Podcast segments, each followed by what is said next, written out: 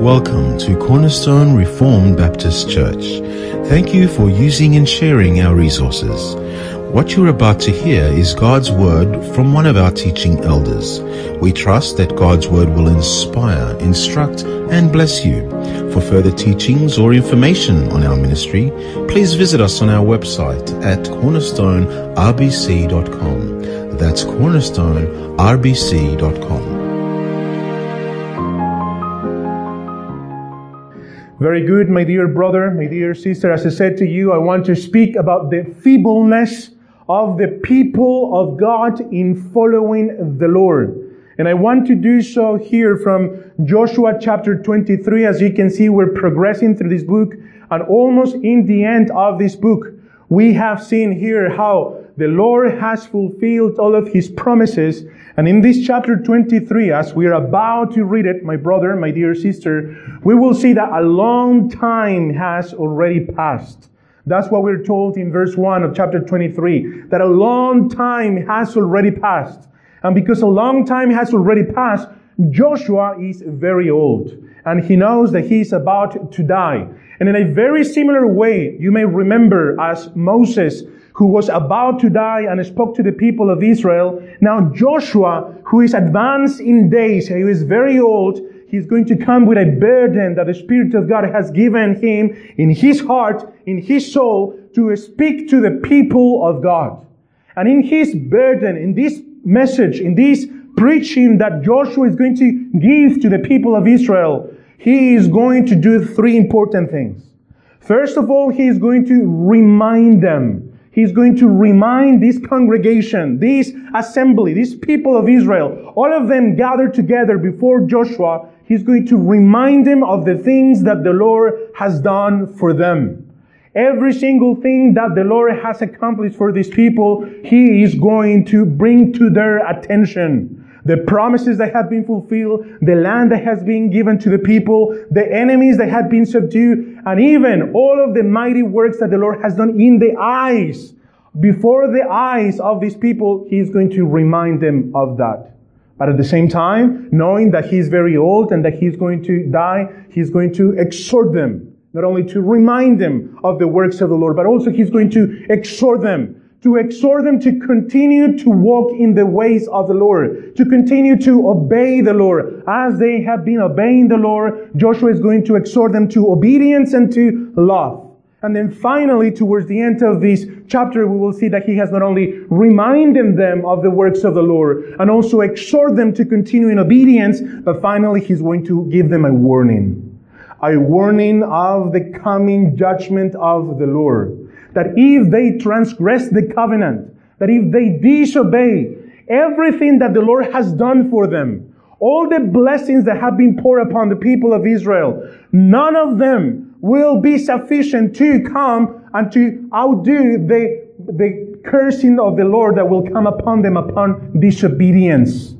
Remind them of what the Lord has done, exhort them to obedience, and finally, a warning of the future wrath of the Lord that can come upon them. That is what we have here in front of us in 16 verses. So now I'm inviting you, my dear brother and sister, to read with me with faith and paying attention carefully to each one of these 16 verses and let us read together the life-giving, the joy restoring, powerful, all sufficient word of the Lord. And let us do it, my dear brother and sister, with faith, paying attention to each one of the words. This is Joshua chapter 23 and from there we will speak about the feebleness of the people of God in following the Lord. This is the word of the Lord. Joshua chapter 23.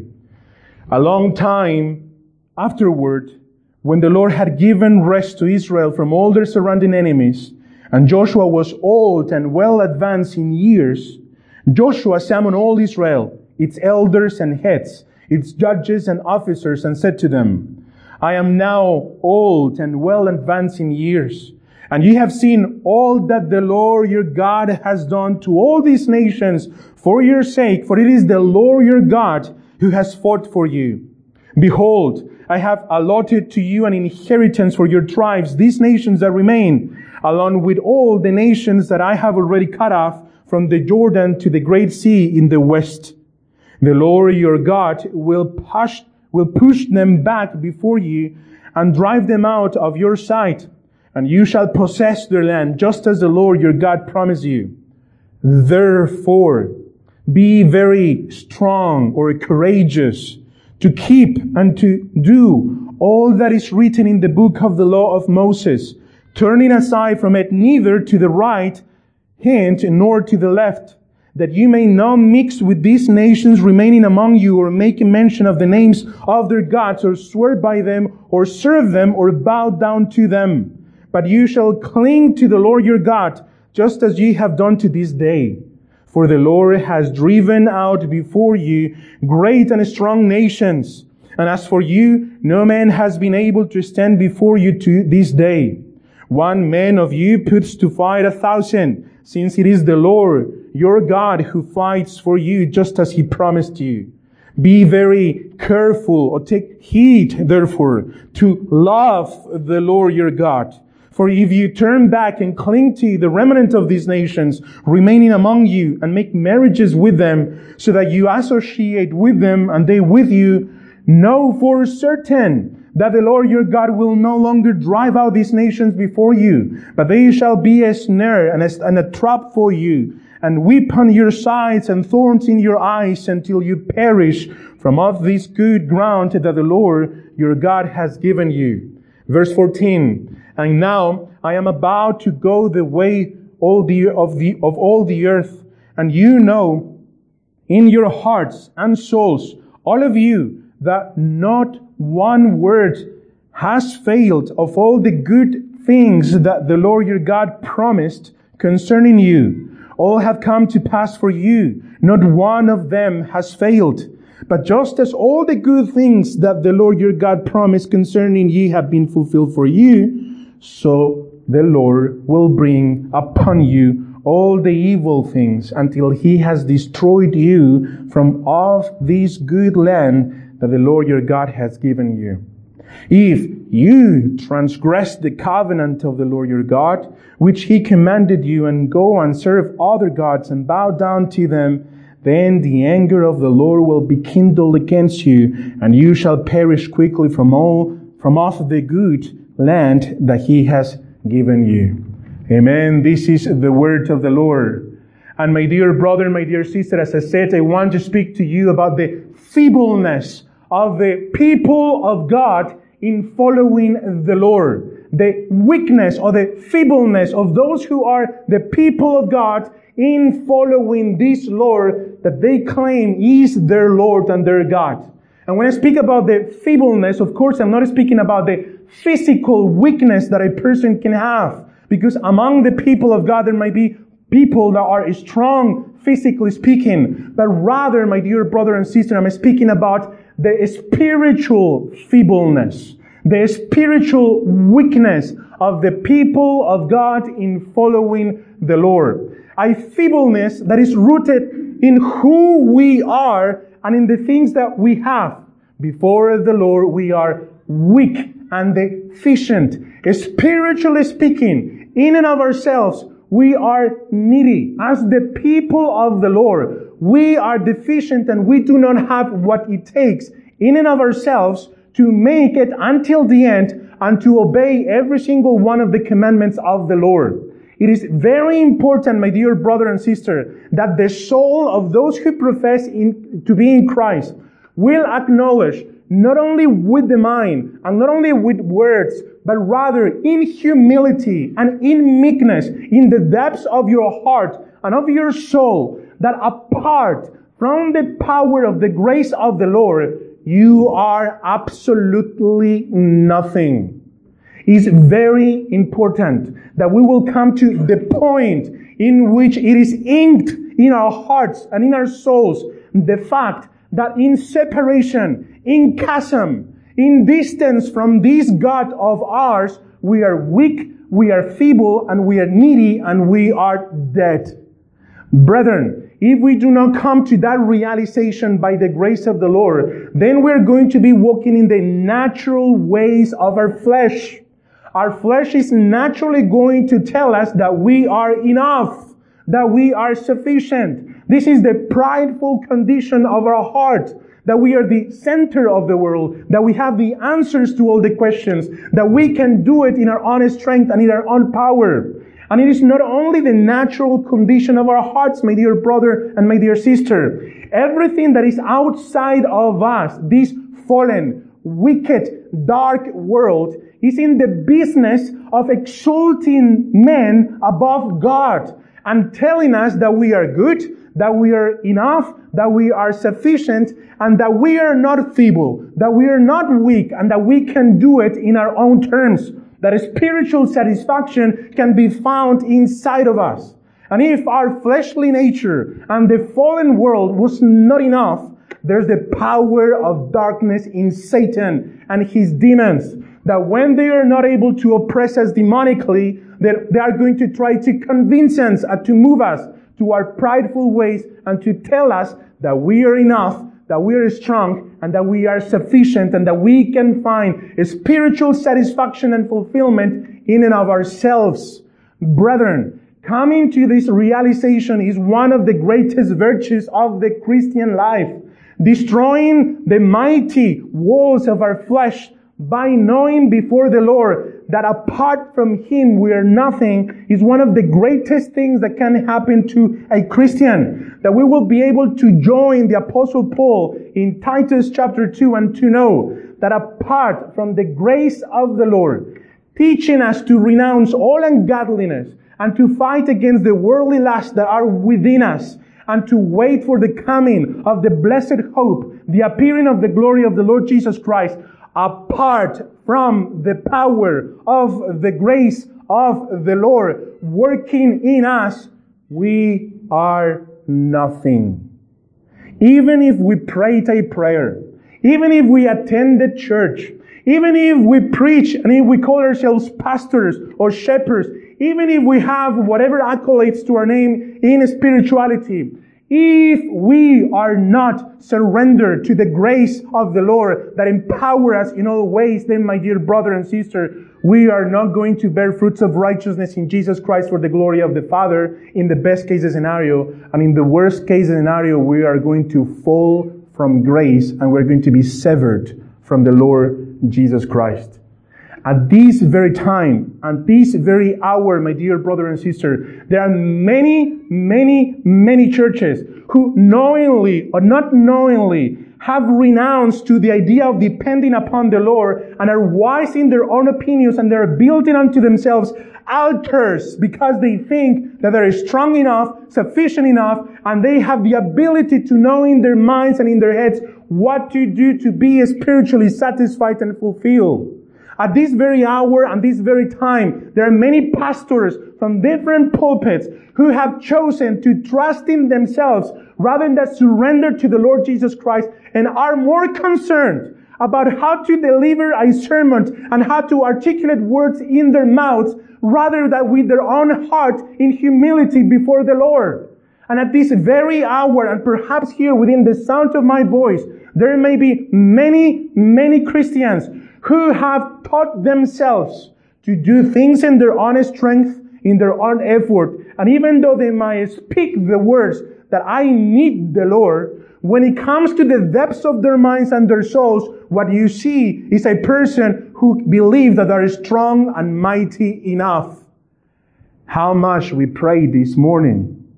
How much we prayed yesterday. How much we have been in communion with the Lord how much we have surrendered our lives to the Savior. That will tell you what you think of yourself and your spiritual strength and how much you depend on the Lord. My dear brother and my dear sister, with the people of Israel, we see the example of the feebleness and the weakness of the people of God in following the Lord. Have you paid attention to this generation? This generation who made it through the wilderness, they saw that their parents, that fathers, they perished in the wilderness. They were chosen in a sense from the Lord or by the Lord to make it through the wilderness. They received the promises of the Lord. The land was given to this generation. They saw the mighty works of the hand of the Lord. They saw how the Lord had fulfilled every one of the promises. And not only that, it's not that they were witnesses, my dear brother and sister, but did you pay attention to what the text says of this generation? That has passed a long time. And we are told there in verse 5, the Lord your God, or better in verse 8, it says, You shall cling to the Lord your God just as you have done to this day. Brethren, this generation is not only a generation that has witnessed and seen the manifested presence of the Lord, but this is a generation who has become mature. This generation has become mature in obedience. And not one day, not two days, but a long time. Since they made it into the, since they made it into the promised land, they have learned the ways of obedience. They have clung to the Lord. They have been obeying the Lord for a very long period of time. This generation has seen the judgments of the Lord. This generation has learned from the judgments of the Lord. And this generation is mature and obedient. This is perhaps the best moment of history for the people of Israel not only receiving the promises of the Lord, but they are obeying and keeping the commandments of the Lord. Yet someone in the New Testament says, if you think that you are firm, take heed lest you fall, my dear brother and sister. Because this mature generation, this mature generation that we are seeing here is not only the testimony of obedience, but they also are going to receive prophetic words. As we have just read here from Joshua, if you keep the commandments, the Lord is going to drive out these enemies. And not only positive pro- promises, but also warnings. They have received the warnings from the Lord. If you transgress the covenant, everything that the Lord has done for you is going to be removed and the wrath of the Lord will come upon you.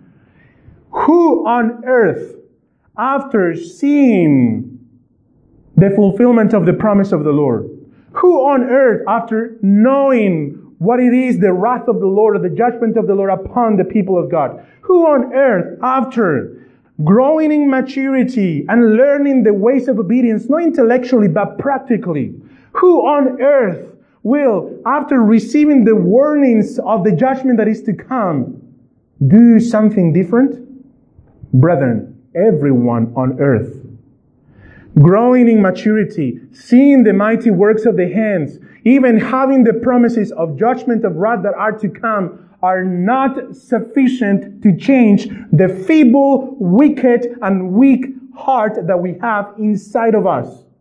God can come and say and speak of all the things that are going to take place if we do not live our lives from the heart it does no matter what we have seen, what we have experienced, or what we have become. We will turn into the same ways of these generations. Turning your page to Joshua or Judges chapter 2, as we have read it before. After this generation, brethren, after these people, and don't, please, don't, t- don't say to your heart, this is the old covenant. These are humans. These are people. After this generation, has learned the ways of obedience. Did you pay attention in verse 1 to a long time, the long time statement? A long time they had been obeying the Lord. These are a mature generation. After all of these things that I hope now are clear, this is the outcome of these people. Chapter 2, Judges, verse 1. Now the angel of the Lord went up from Gilgal to Bochim, and he said, I brought you up from Egypt and brought you into the land that I swore to give to your fathers. I said, I will never break my covenant with you. This is what the Lord said. And you shall, and you shall make no covenant with the inhabitants of this land. You shall break down their altars, but you have not obeyed my voice. What is this you have done? He's like, what is this you have done? So now I say, I will not drive them out before you, but they shall become thorns in your sides, and their God shall be as near to you. As soon as the angel of the Lord spoke these words to all the people of Israel, the people lifted up their voices and wept. And they called the name of that place Bochim, and they sacrificed there to the Lord. But brethren, not even those tears are going now to revert what the Lord or the wrath of the Lord that is coming upon these people because what they have done. Not even those tears, not even, not even those laments there are going to change the fact that they have disobeyed in their hearts. That after seeing the majesty of the Lord and the things that He has done, and after all of these many years of obedience, they have turned their way. They have deviated their way. Brethren, the greatest thing that we can learn is that apart from the grace of the Lord, we are these people. Apart from the grace of the Lord, continually and ongoingly working in us on a daily basis, every second, we are these people. Apart from the condescension of God in preserving us and in keeping us and moving us and taking us to where we belong or to where we are to go, brethren, we deviate apart from the grace of the Lord, the following word that comes out of my mouth is open blasphemy against him, even if I, I think that I'm not going to do it. Brethren, if we do not come to the point of acknowledgement inside of us, in our hearts, that that is who we are, we're going to be walking ways of self-sufficiency, of thinking that we are enough, of thinking that we can solve it of our own, building walls of indifference in our hearts, you know, around our hearts against the brethren because I can solve it on my own. I don't need to confess my sin. I don't need to come and speak to the brother or to the sister. I don't need the help of any, you know, older brother or any older sister. I don't need to submit to the elders. I don't need to submit to the pastors. Or I don't need anything. Why? Because I can solve it on my own. I have the book. And yes, it is true that the Spirit of God teaches us through the anointing of the Holy One there is a context in which He has placed us to grow in conformity to the Lord Jesus Christ. And my dear brother and sister, this is the feebleness of the heart and the, the people of God in following the Lord. How are we going to escape from having fellowship with the world, just as the people of Israel had with the Canaanites? They made covenants with all of these Canaanites. They married these women. They served their gods. How are we going to avoid making covenants and having fellowship with the world? Just paying attention to the two things that Joshua told them to do. And we finish with this. Come back to Joshua chapter 23. Brethren, how do we avoid having fellowship with the world? A world that wants to convince us that we are enough, that we're sufficient, and that we are okay.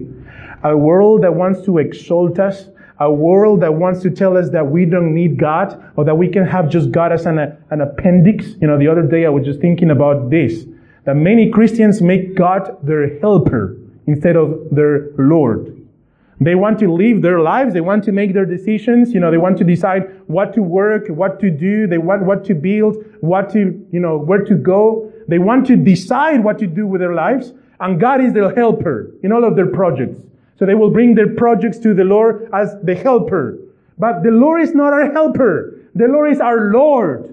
All of our decisions, all of our life is to be submitted to the Lord. Of course, the Lord will help us, empower us, and strengthen us with His Spirit. Of course, He will. But He is not an appendix to our lives. He is our Lord, and we're to submit entirely to Him. How do we do that?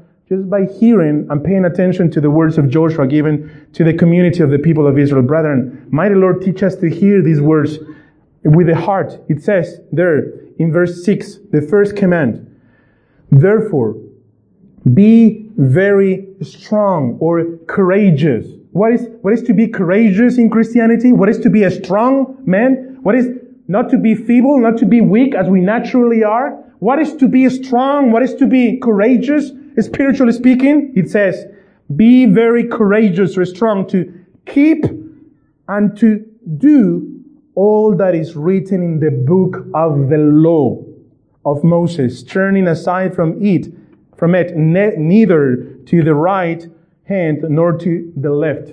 Brethren, treasuring up the word of God in our hearts that we may not sin against him. This is the simplicity of Christianity, brethren.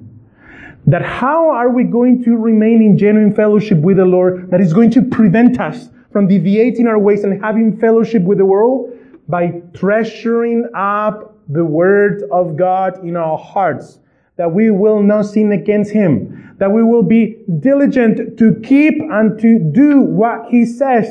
And in order for us to keep and to do what He says, we're to treasure His word in our minds and in our hearts. We're to memorize the word. We are to meditate upon the word. We're to hide it in our hearts. We're to meditate upon it constantly and ongoingly. We are not going to survive in this world. Spiritually speaking, brethren, if we just do it with our own wisdom, we need to renew our mind with the word of the Lord. And secondly, it says in verse 11, be very careful, therefore, to love the Lord your God. And it's the same idea. For if you turn back, you see, if you love the Lord, it means fellowship with Him. Because if you do not love the Lord, you turn back to the Canaanites. You make covenants with the Canaanites. You have fellowship with the world. You don't want to have fellowship with the Lord. You're not to love the Lord, but you turn yourself to your life, to your passions, to the things of this world that are passing away. Brethren, treasuring up the words of God in our hearts that we will not sin against Him. And as the apostle says, or as Jude says, keeping ourselves in the love of God by praying in the Holy Spirit. And this is the simplicity of the Christian life. The words of the life, my dear brother and sister, and abounding in prayers to keep ourselves in the love of the Savior. Apart from that, my dear brother and sister, next time that we speak, next time, next time that we have fellowship, you and I are going to have burdens upon our shoulders that we're trying to figure out how to solve and how to remove and how to change our lives when the answer is so simple and so in front of us to abide in the Lord Jesus, keeping His word, and to obey Him in all matters, loving Him. Why? Because He first loved us. How are we not going to love this God that is not only given us the land, brethren, that has given us His only begotten Son to die upon the cross for your soul? Your soul. you know the depths of your heart. To some extent, you know the depths of your thoughts. Yet he loved you in such a way that he gave his son to die upon the cross. How are we not going to count it a loss for the excellency of the knowledge of the Lord Jesus Christ? How are we not going to take up our crosses in this present world and to follow the Lord Jesus Christ? How are we not going to set our minds on things above and not on things on this earth? How are we going to allow to make covenants with the Canaanites? How are we going to allow ourselves, brethren? How are we going to give ourselves and our hearts to have fellowship with the world instead of having fellowship with Christ? My the Lord Jesus, give us of His grace, the one that empowers us and teaches us to renounce to all ungodliness and to make war against the passions of the flesh that are within us as we await for the revelation of the blessed hope and the glory of our Savior Jesus Christ. Amen.